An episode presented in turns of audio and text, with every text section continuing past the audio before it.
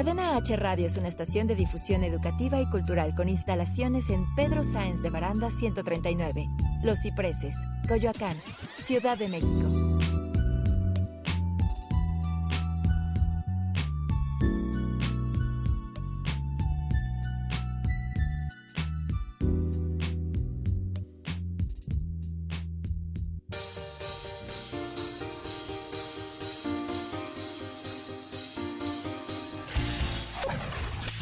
Yo soy Igor Mayer. Yo, Antonio Rico. Y yo soy Rolando Sánchez.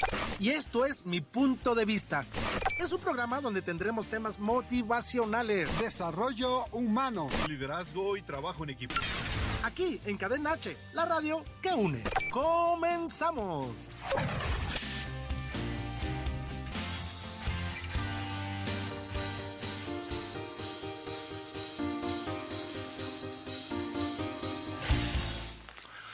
Amigos, muy buenas tardes. ¿Cómo están en este día un, poco frío, eh? Vaya que sí, amigo. Vaya, con un poquito de frío, entonces parece que se vienen varios frentes fríos en esta temporada y vaya que es época de, de, ese, de este frío ambiente, pero pues de calidez humana, ¿no? De alguna manera es eh, temporada, en esas temporadas el calor, la calidez humana, pues tiene que estar a flor de, de piel, las relaciones, los vínculos sociales, los vínculos afectivos y pues buscar que todas las relaciones pues ser más efectivos en ese aspecto y, y, con ese contexto, en ese propósito, imagínate el tema de hoy, mi estimado Otoño, ¿de qué vamos a hablar el día de hoy? Muy bien. Dependencia. Dependencia y codependencia, y codependencia, amigos. Bienvenidos ya nuevamente a este su programa, Mi Punto de Vista por Cadena H Radio, la radio que une. Bienvenidos y un gusto nuevamente estar con, ustedes. Estar aquí compartiendo, compartiendo, gracias Toño. Bien, bien achamarraditos, bien no, cubiertos, porque no sé ustedes, amigas y amigos, pero, pero el frío Ah, como pegado y como amarra. pegado, pero ¿eh? motiva también, ¿no? Así como que motiva, ¿no? Y si vieran cómo vienen en cabina, ¿eh? Cómo ah, vienen en cabina. Sí, todos bien Vamos a saludar a, aprovechamos para saludar a Claudia. Hola Claudia, que siempre risueña, siempre bien atenta siempre al programa y en los controles, pues Álvaro, muy buen Álvaro. Saludos, Álvaro y gracias, gracias por estar presente siempre en cada programa. Pues nos arrancamos porque, híjoles, hoy, mira, este frío me hace ser dependiente de esta chamarra. ¿No? ¿Imaginas?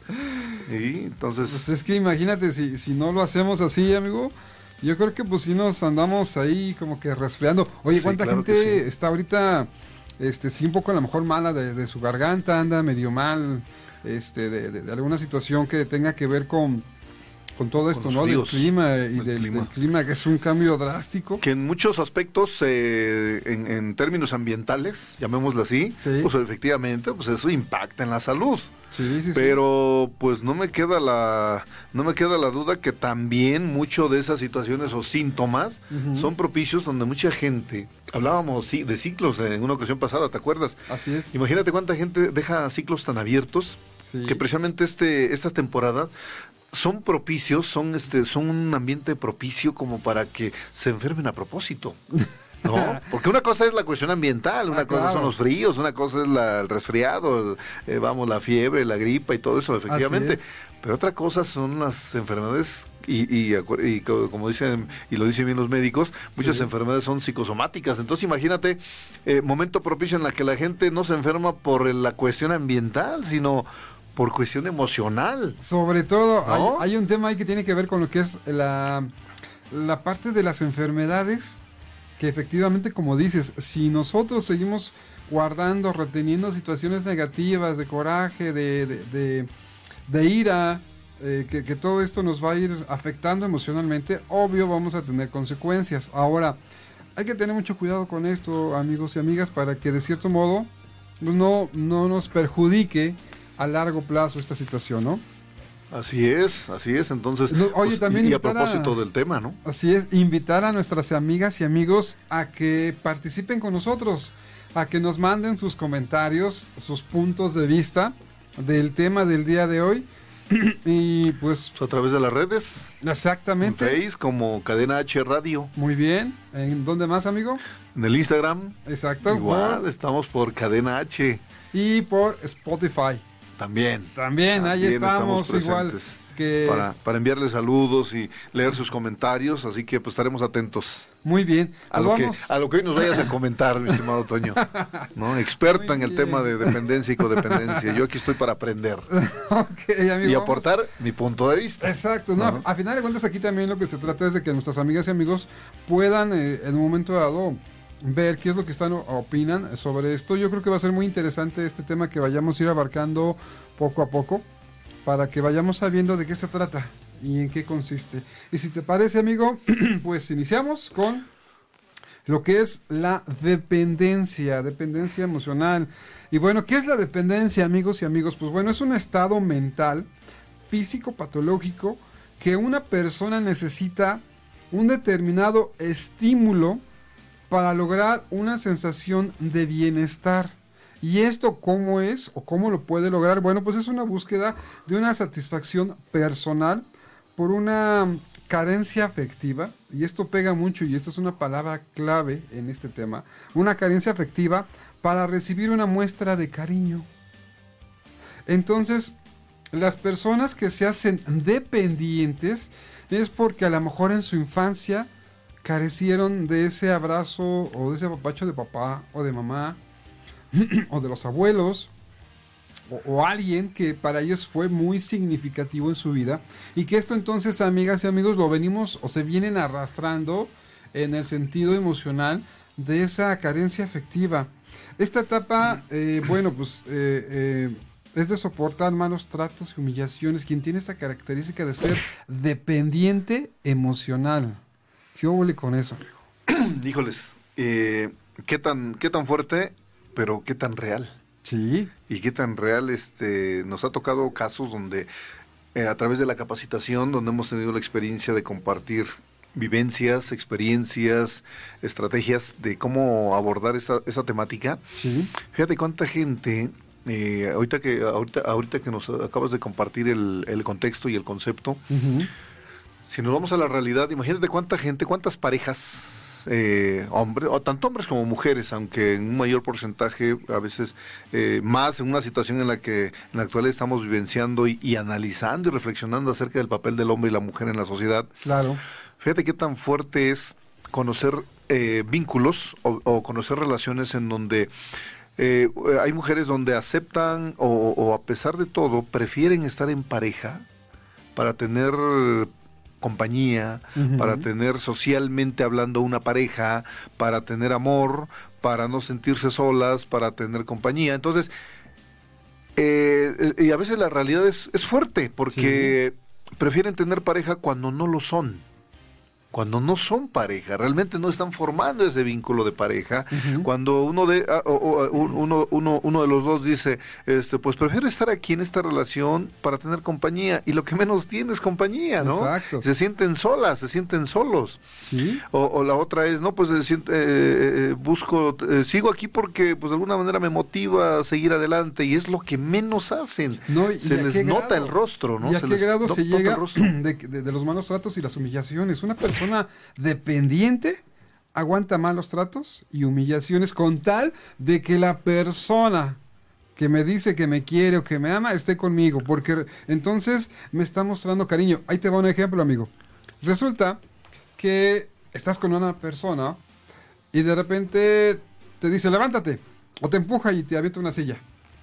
Y ya después llega nuevamente contigo, te toma de la mano, o lo tomas de la mano y dices, no pasa nada, ya pasó, no vuelve a pasar. Discúlpame, me alteré.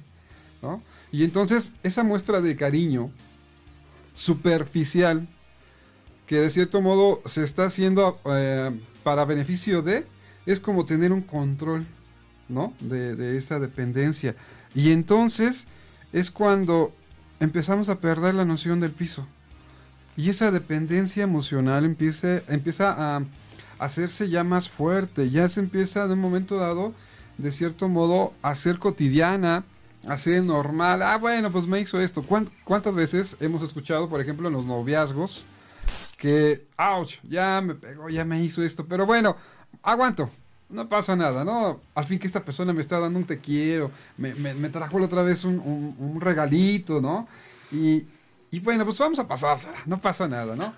Sobre todo, sobre todo porque lo que se busca en una relación de ese tipo es precisamente llenar esos huecos o esas ausencias que en su momento, y lo comentaste hace, hace un momento, eh, que, en determinados tiempos de, su vida generalmente es llenar esos vacíos existenciales, esos vacíos afectivos, esa necesidad de satisfacer ciertos ciertas ausencias. Exacto. ¿No? Entonces por eso se vuelve tan dependiente, tan dependiente una pareja. Y entonces aquí lo importante es, eh, a lo mejor yo pondría una primera pregunta, ¿no? Una primera pauta en lo que nos estás comentando, Doño, sí. en el sentido de qué tan, qué tanto haces a tu pareja responsable de ti.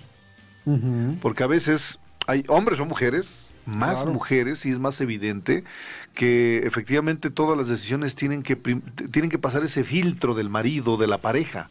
Si él da la autorización, pues se hace, si no, pues por muy buenas intenciones que tengas para mejorar tu relación, recuperar tu autoconfianza, tu autoestima, pero si no existe el visto bueno de tu pareja, pues hay gente que no lo hace. Exacto. Totalmente dependiente, ¿no? ¿Y, y cuántas de ustedes, amigas y amigos, normalmente a lo mejor pueden estar diciendo, bueno, es que mi pareja es así y, yo, pues, de cierto modo, genero una tolerancia, ¿no? Voy a, a ver, eh, de cierto modo, si puede cambiar o yo creo que mi pareja va a cambiar. Ahora recuerden, un dependiente emocional busca apego a alguien que idealiza alguien que normalmente dices, wow, estoy idealizando a esta persona, qué maravillosa es, que, eh, cómo se, se, desarrolla en un ámbito que yo admiro, que puedo yo querer en un, momento dado, y sin querer estamos formando una parte de la, lo que es la dependencia. Ahora,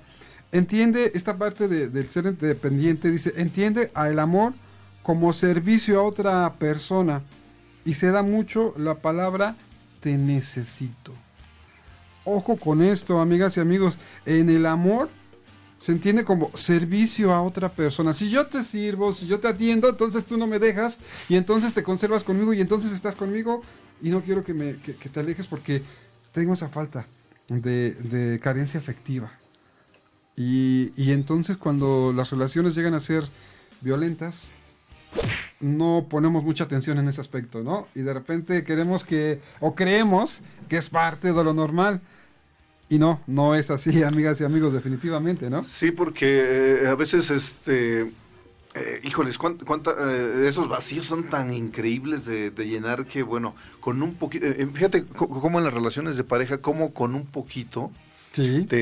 o más bien, em, hay, hay un conformismo muy alto. Sí. porque una de dos, o así lo hemos aprendido a lo largo de la vida, así se aprendió en casa, fue lo que vivimos, fue lo que se vivió, fue lo que, lo que te mostraron. Exacto. Pero imagínate, eh, estás dispuesta o dispuesto a sacrificar mucho de tu vida, mucho de tu alegría, de tu amor, de tu ternura, a cambio de poco.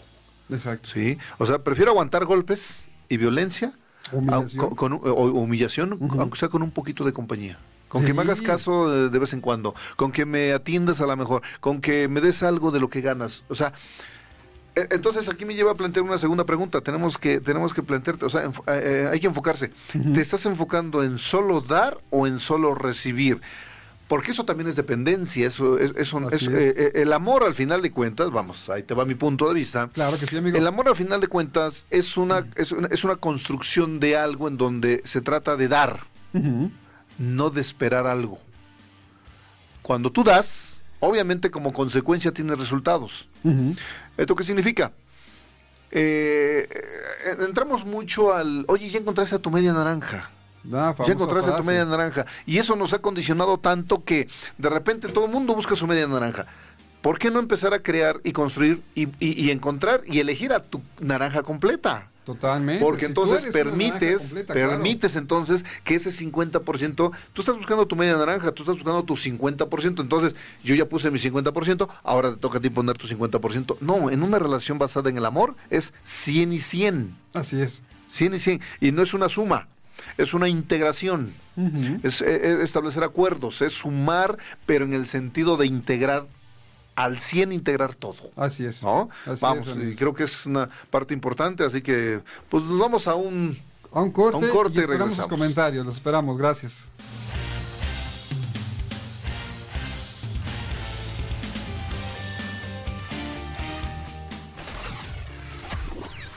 Tu programa Mi Punto de Vista. Vamos a un corte.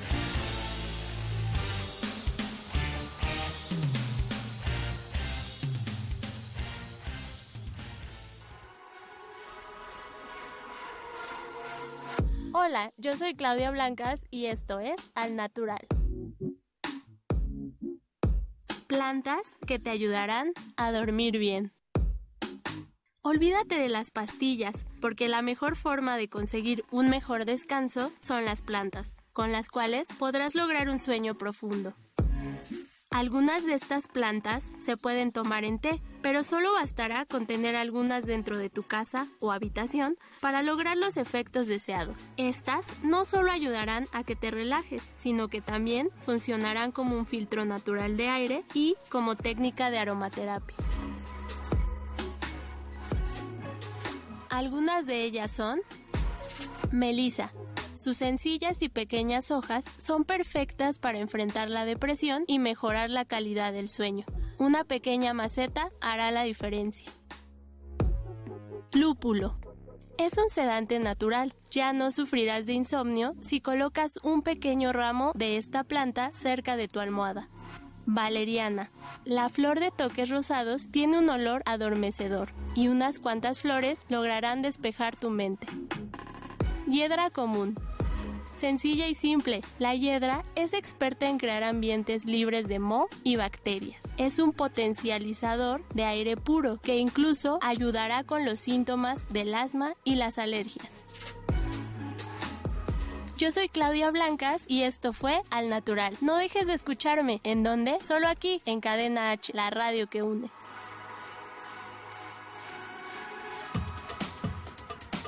Cadena H, la radio que une.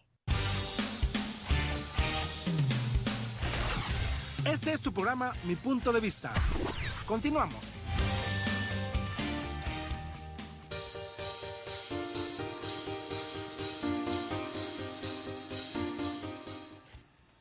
Muy bien, amigas y amigos, regresamos nuevamente a su programa Mi Punto de Vista, dándoles la bienvenida nuevamente y retomando el tema que estamos viendo acerca de lo que es la dependencia. ¿Qué hubo con este tema? Está intenso, pero bueno, vamos a, a manejar lo más real posible. Obviamente estamos también, de cierto modo, sintetizando eh, lo que es este tema porque abarca muchísimo. Realmente esto lo podemos ver hasta en cursos o conferencias un poco más amplias, pero bueno, vamos a tratar de, sintetizar y que también nos hagan llegar sus comentarios. Si conocen a alguien que tal vez pueda ser dependiente o si ustedes, amigas o amigos, tienen algo de dependencia hacia algo. Ahora, retomando el tema, las relaciones de un dependiente, ojo, se basan en la necesidad obsesiva de la aprobación. Es decir, yo quiero que esta persona con la que estoy siempre me esté aprobando, que, que, como decía hace rato, si estoy a servicio de esta persona y de esta relación, quiero su aprobación para que yo me sienta bien. Y al sentirme bien, yo voy a hacer que esta persona se sienta bien conmigo y entonces siga conmigo. Otra parte, se preocupa y está al pendiente de los demás, la persona dependiente.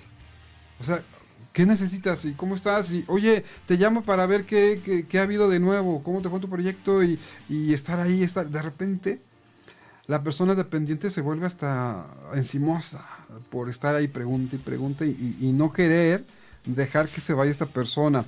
Otra parte es buscar tener, eh, buscar tener relaciones exclusivas que también quieren exclusividad de esta persona que les está dando este afecto y decir, no, yo no, yo no quiero que nadie vea a mi pareja porque ella me está satisfaciendo en, en mis necesidades. A lo mejor son necesidades, como decíamos hace rato, básicas, pero no me está cubriendo lo que debe de ser. Y entonces yo por no perderla, estoy aceptando migajas que me llega a dar en un momento dado. Eh, hay una innovación de tiempos y espacio, más bien hay una invasión de tiempo y espacio hacia estas personas que son dependientes, ¿no? Lo que decía, oye, este, te acompaño, vamos acá, vamos allá, o sea, no, de, no te deja hacer o se molesta de lo que hagas, ¿no? Eh, si llegas a, a, tener un logro, a realizar algo, que sea, que ella quiere estar ahí y que no te fijes tú en alguien más porque entonces siente que la puede perder. Otra parte es se ilusionan y fantasean en sus proyectos. Sus proyectos, ojo, amigas y amigos, es que estas personas llegan a idealizar mucho. ¿Cuántas de ustedes o, que han pasado por una situación así están idealizando la relación perfecta? Quieren que sea como ustedes quieren que sea y no aceptan a la otra persona como es. No, yo quiero que esa persona sea como yo quiero que sea. Quiero que me trate bien, quiero que me diga que, te quiero, quiero que me dé esto, quiero que me... O sea, no es así. Así no son las relaciones. Y hace rato lo que comentabas, amigo, desafortunadamente no tenemos esa educación tampoco de decir cómo es que debo de aceptar a otra persona para iniciar algo con esa persona, ¿no? A veces me, eh, me imagino ahorita con lo que nos acabas de compartir, que, en, esta, en este tipo de relaciones, con este contexto de dependencia, eh, tendemos a idealizar demasiado a la pareja. Totalmente. Tendemos a idealizar tanto que nos imaginamos a la pareja, en el caso de las mujeres, como el príncipe azul. Sí, famosa frase. La famosa frase del príncipe azul en el sentido de que él, es el hombre ideal, él es el hombre que yo necesitaba para mi vida. Entonces empiezas a idealizarlo tanto que vives en ese ideal, pero no en la realidad. ¿Esto qué significa?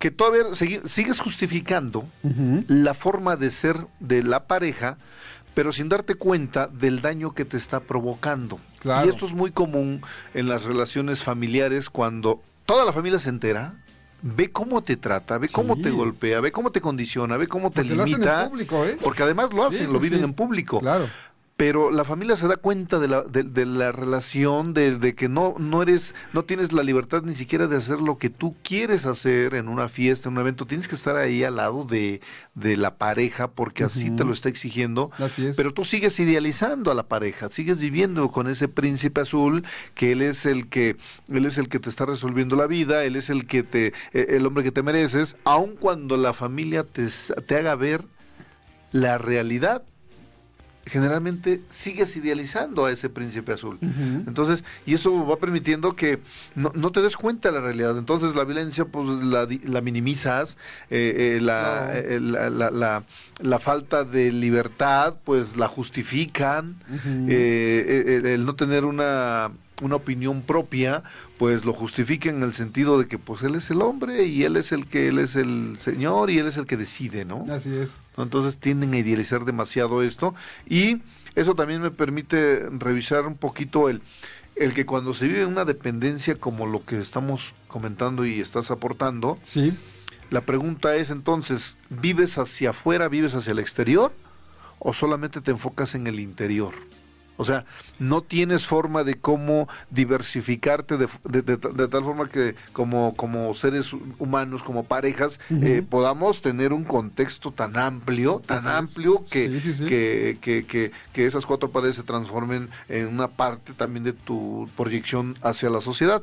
Pero no, aquí solamente o, estás muy enfocado al interior y todo lo que pasa al interior es, es lo mejor, es lo, es lo que tú te mereces, aun cuando no está resultando ser lo que, lo que te mereces, porque ya no lo ven y todo lo justifican. Los golpes los justifican, la indiferencia la justifican, este, la violencia hacia los hijos, pues los está educando, es una forma de educar y se lo merece. Hay que tolerar, ¿no? Hay que tolerar. Y ¿no? se metan, porque de cierto modo, si mi pareja está tomando esta decisión, pues ella o él sabe por qué hacerlo en un momento dado cuando creemos que eso es algo dentro de lo que cabe normal. Ahora, otra parte también de lo que una persona dependiente es, es que adoptan posiciones subordinadas, renuncian a su orgullo y dignidad, sus relaciones no llenan sus vacíos emocionales. Esa es otra cosa que dices.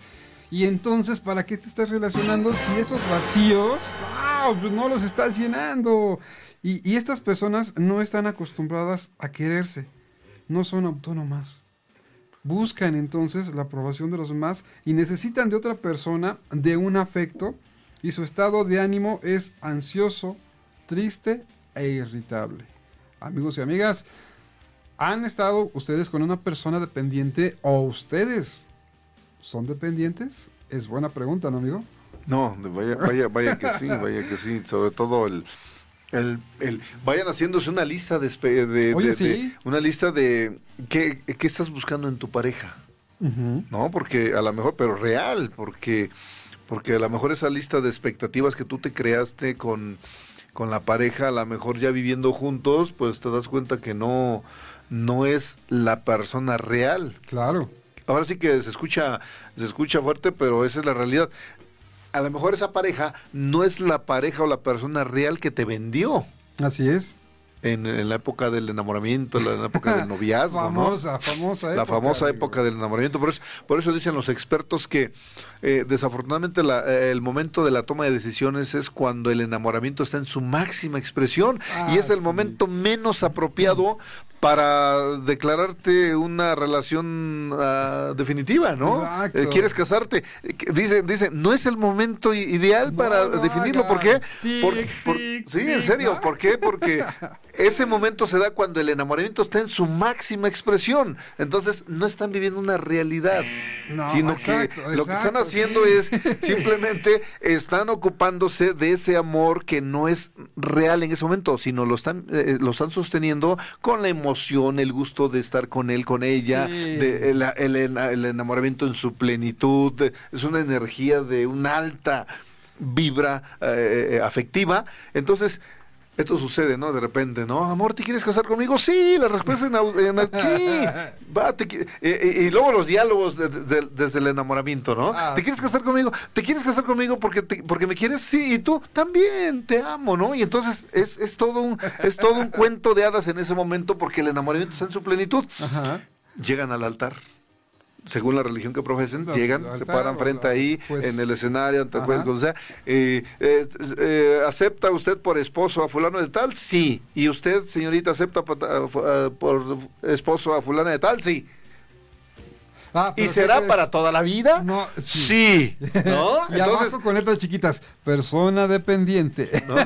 Bueno, pero es que no se dan cuenta de eso. Simplemente en ese momento el enamoramiento está en su plenitud, de tal forma que empiezan a convivir durante 24 horas sí. los primeros años y entonces empiezas a conocer al real hombre o, la, mujer, o la mujer real y entonces de repente llega un momento en que en esa soledad que les permite esa, esa relación, de repente se van a pensar, bueno, pero si me dijiste que me querías, querías casarte conmigo, sí, porque me amabas, sí, y tú también me lo dijiste, ¿no? El problema es, fíjate, el gran dilema de esto es que nunca nos ponemos de acuerdo y fíjate cómo se, va creando la dependencia. Claro. Porque el enamoramiento estaba en su plenitud, que no somos conscientes de a quién estoy eligiendo como pareja, ¿no? Porque en ese momento todo es armonía, todo es felicidad. Eh, ni siquiera eh, en el noviazgo, ni siquiera te estás despidiendo y ya le extrañas, ¿no? o sea, ya estás también fantaseando y estás diciendo voy a ocupar sus tiempos y sus espacios ahora de mi pareja. Sí, porque si no, estás contando, eh, sigues en ese cuento de hadas, ¿no? Sigues en ese cuento de hadas, eh, creando ese escenario. Entonces, cuando vives la realidad, cuando ya convives, entonces te das cuenta, tres, cuatro, cinco años, los primeros años, ¿Sí? ese es cuando te das cuenta de esa crisis existencial, porque dices, eh, nunca se pusieron de acuerdo. Así es. Fíjate, nunca se pusieron de acuerdo qué significa para ti quererme y qué para mí, qué, qué, qué significa quererte hacia ti. Claro. Y lo más interesante es que cuando se casaron, ¿Nunca se pusieron de acuerdo? ¿Y será para toda la vida? Sí, nunca me dijiste.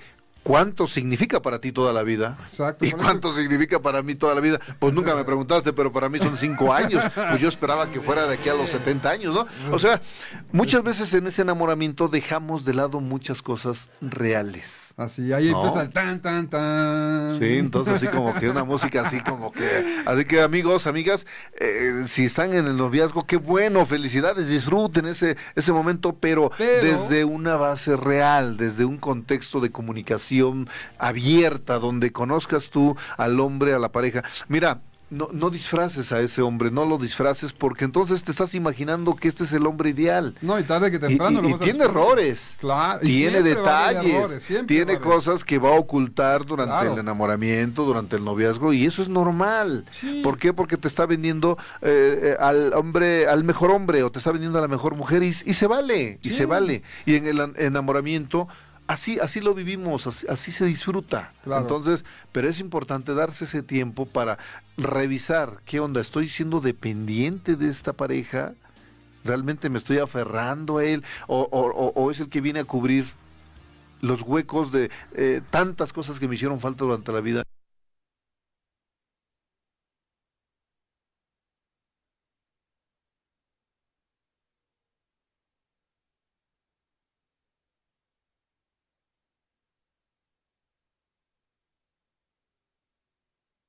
Querer, necesitarte. Eh, ¿He aprendido a quererte o he aprendido a necesitarte? Necesito de ti o te quiero porque estoy dispuesto a poner lo que me toca. Así es. Pues bueno, vamos a un corte y regresamos ahora con la codependencia. A ver qué les parece. Amigos, mándenos por favor sus comentarios y aquí los esperamos. Muchas gracias.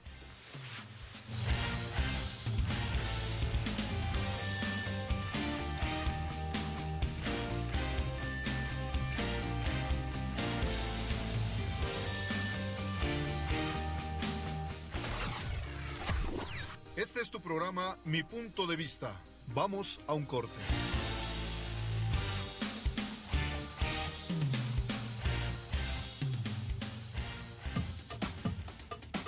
Cadena H, la radio que une. Yo soy Álvaro García y esto es Radio para Filosofarte. Para arte y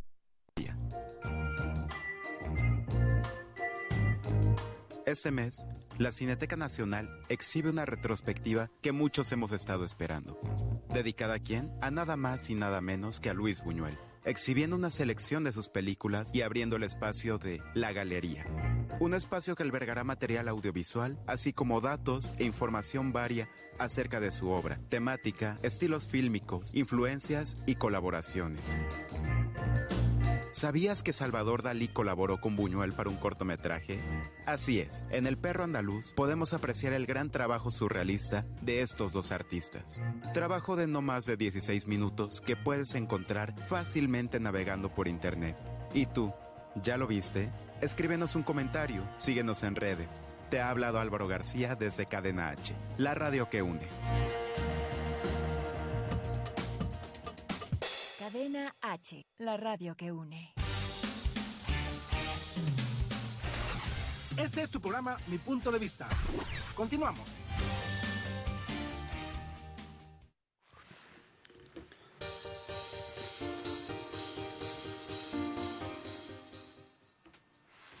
Amigos, pues aquí estamos de regreso, saludándoles desde Cadena H Radio, transmitiendo desde Pedro Sainz de Baranda, número 100.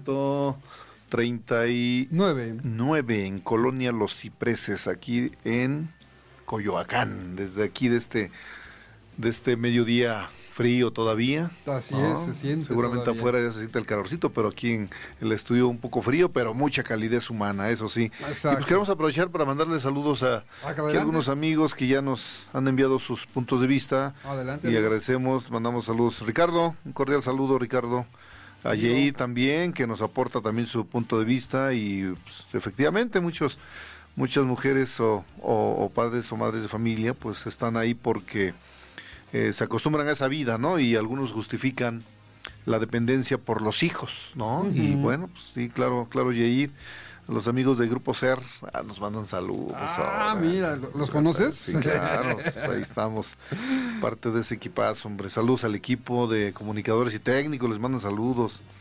Álvaro, saludos Álvaro también, claro que sí. Hay que trabajar mucho desde el amor propio, claro. Y los límites, es importante. Ah, poner límites. A eso le llamaría yo establecer acuerdos, ¿no? Exactamente. Establecer acuerdos.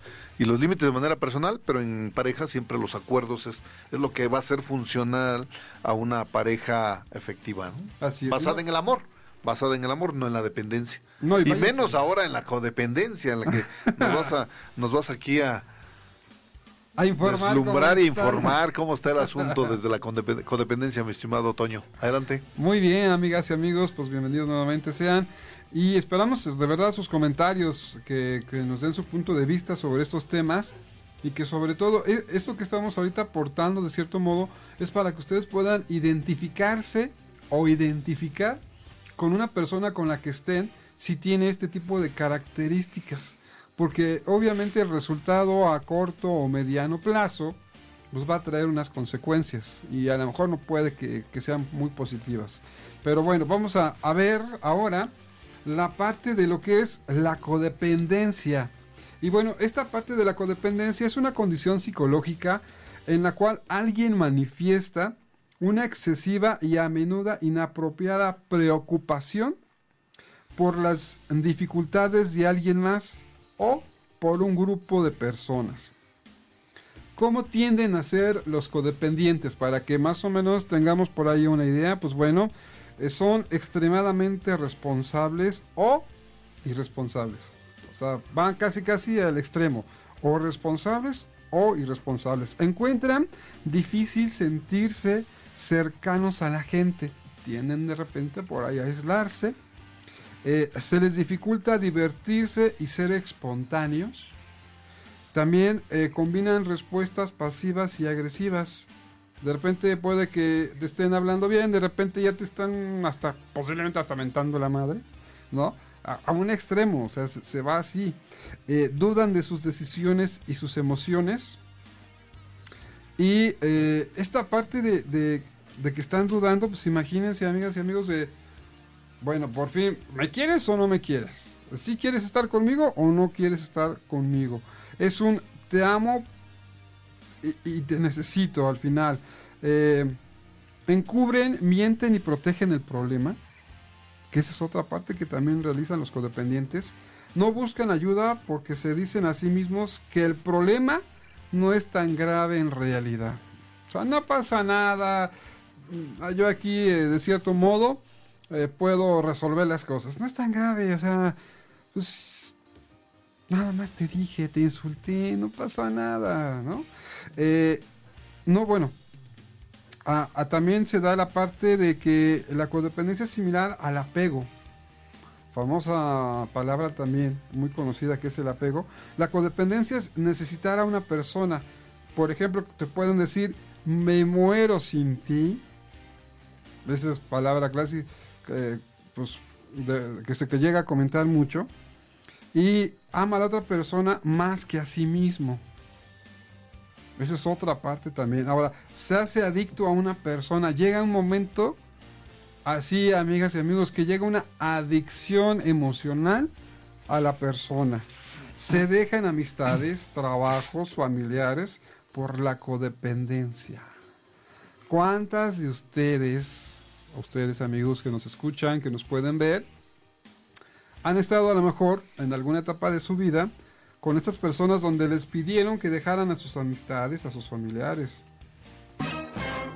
¡Sauch! ¡Qué complicado, ¿no? Y bueno, también son relaciones que terminan mal por ser tan intensas. O sea, exageran más en la relación porque quieren manejarla tan, tan fuerte, tan apegada, que te terminan hostigando, te terminan asfixiando, dices, ya, ahí muere, ya, déjame, aunque sea ir al baño solo, ¿no? Porque también casi, casi ahí está al lado tuyo de la taza también, ¿no? Ahí me ves cuando terminas, ¿no? Eh, y obviamente eh, te hacen sufrir por carencias afectivas de la infancia, a final de cuentas. Obviamente todo esto pues, se recomienda, a final de cuentas, si ya lo identificaron, acudir con los especialistas para que esto no se agrave y no aumente el problema y que de cierto modo es buscar ese apoyo. Amigas y amigos, si algunos de ustedes estuvieron o están o pueden llegar a ser codependientes aguas, porque estos resultados definitivamente se van a dar, amigo. ¿Cómo ves? Sí que es, insisto en que muchos contextos de parejas así son. Sí. Imagínate Imagínate las estadísticas. No por algo la situación actual que estamos viviendo con el famoso debate de, la situación de identidad, la cuestión de género, eh, pues está generando mucho debate precisamente porque eh, hay, mucho de eso. O sea, eh, o, bien, o, bien estamos llegando a los extremos por no prever escenarios, por no prever acuerdos, por no por no este eh, por no cuidar los vínculos afectivos entre hombres y mujeres precisamente desde un contexto de respeto de, identidad de darle lugar a, que, cada quien se merece claro. sí. Entonces efectivamente esto está haciendo que muchas relaciones pues eh, con esa con esa ausencia de momentos de amor, de comunicación en, algún ambiente familiar, pues obviamente que en una edad adulta pues va a tender a manifestarse de, de muchas maneras y uno es a través de la dependencia o codependencia.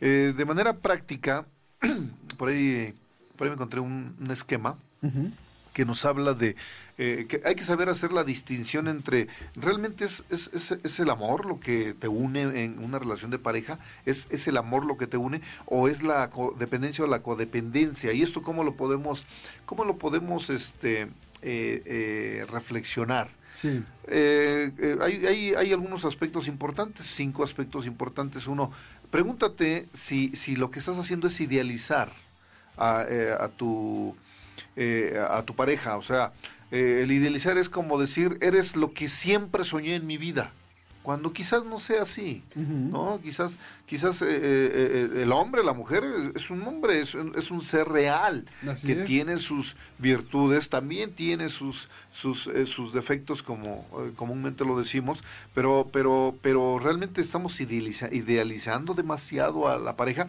Cuando idealizamos perdemos piso, perdemos esa, ese ese perdemos esa realidad que otros sí ven. Así es. Y que, no, y que nosotros, o quien vive en una codependencia, no lo, está, no lo está viendo, pero sí lo vive. Así es. Pero lo sigue justificando. Un segundo elemento es, eh, lo, comentaste hace un momento, en, en, algún punto, efectivamente hay una pérdida de identidad.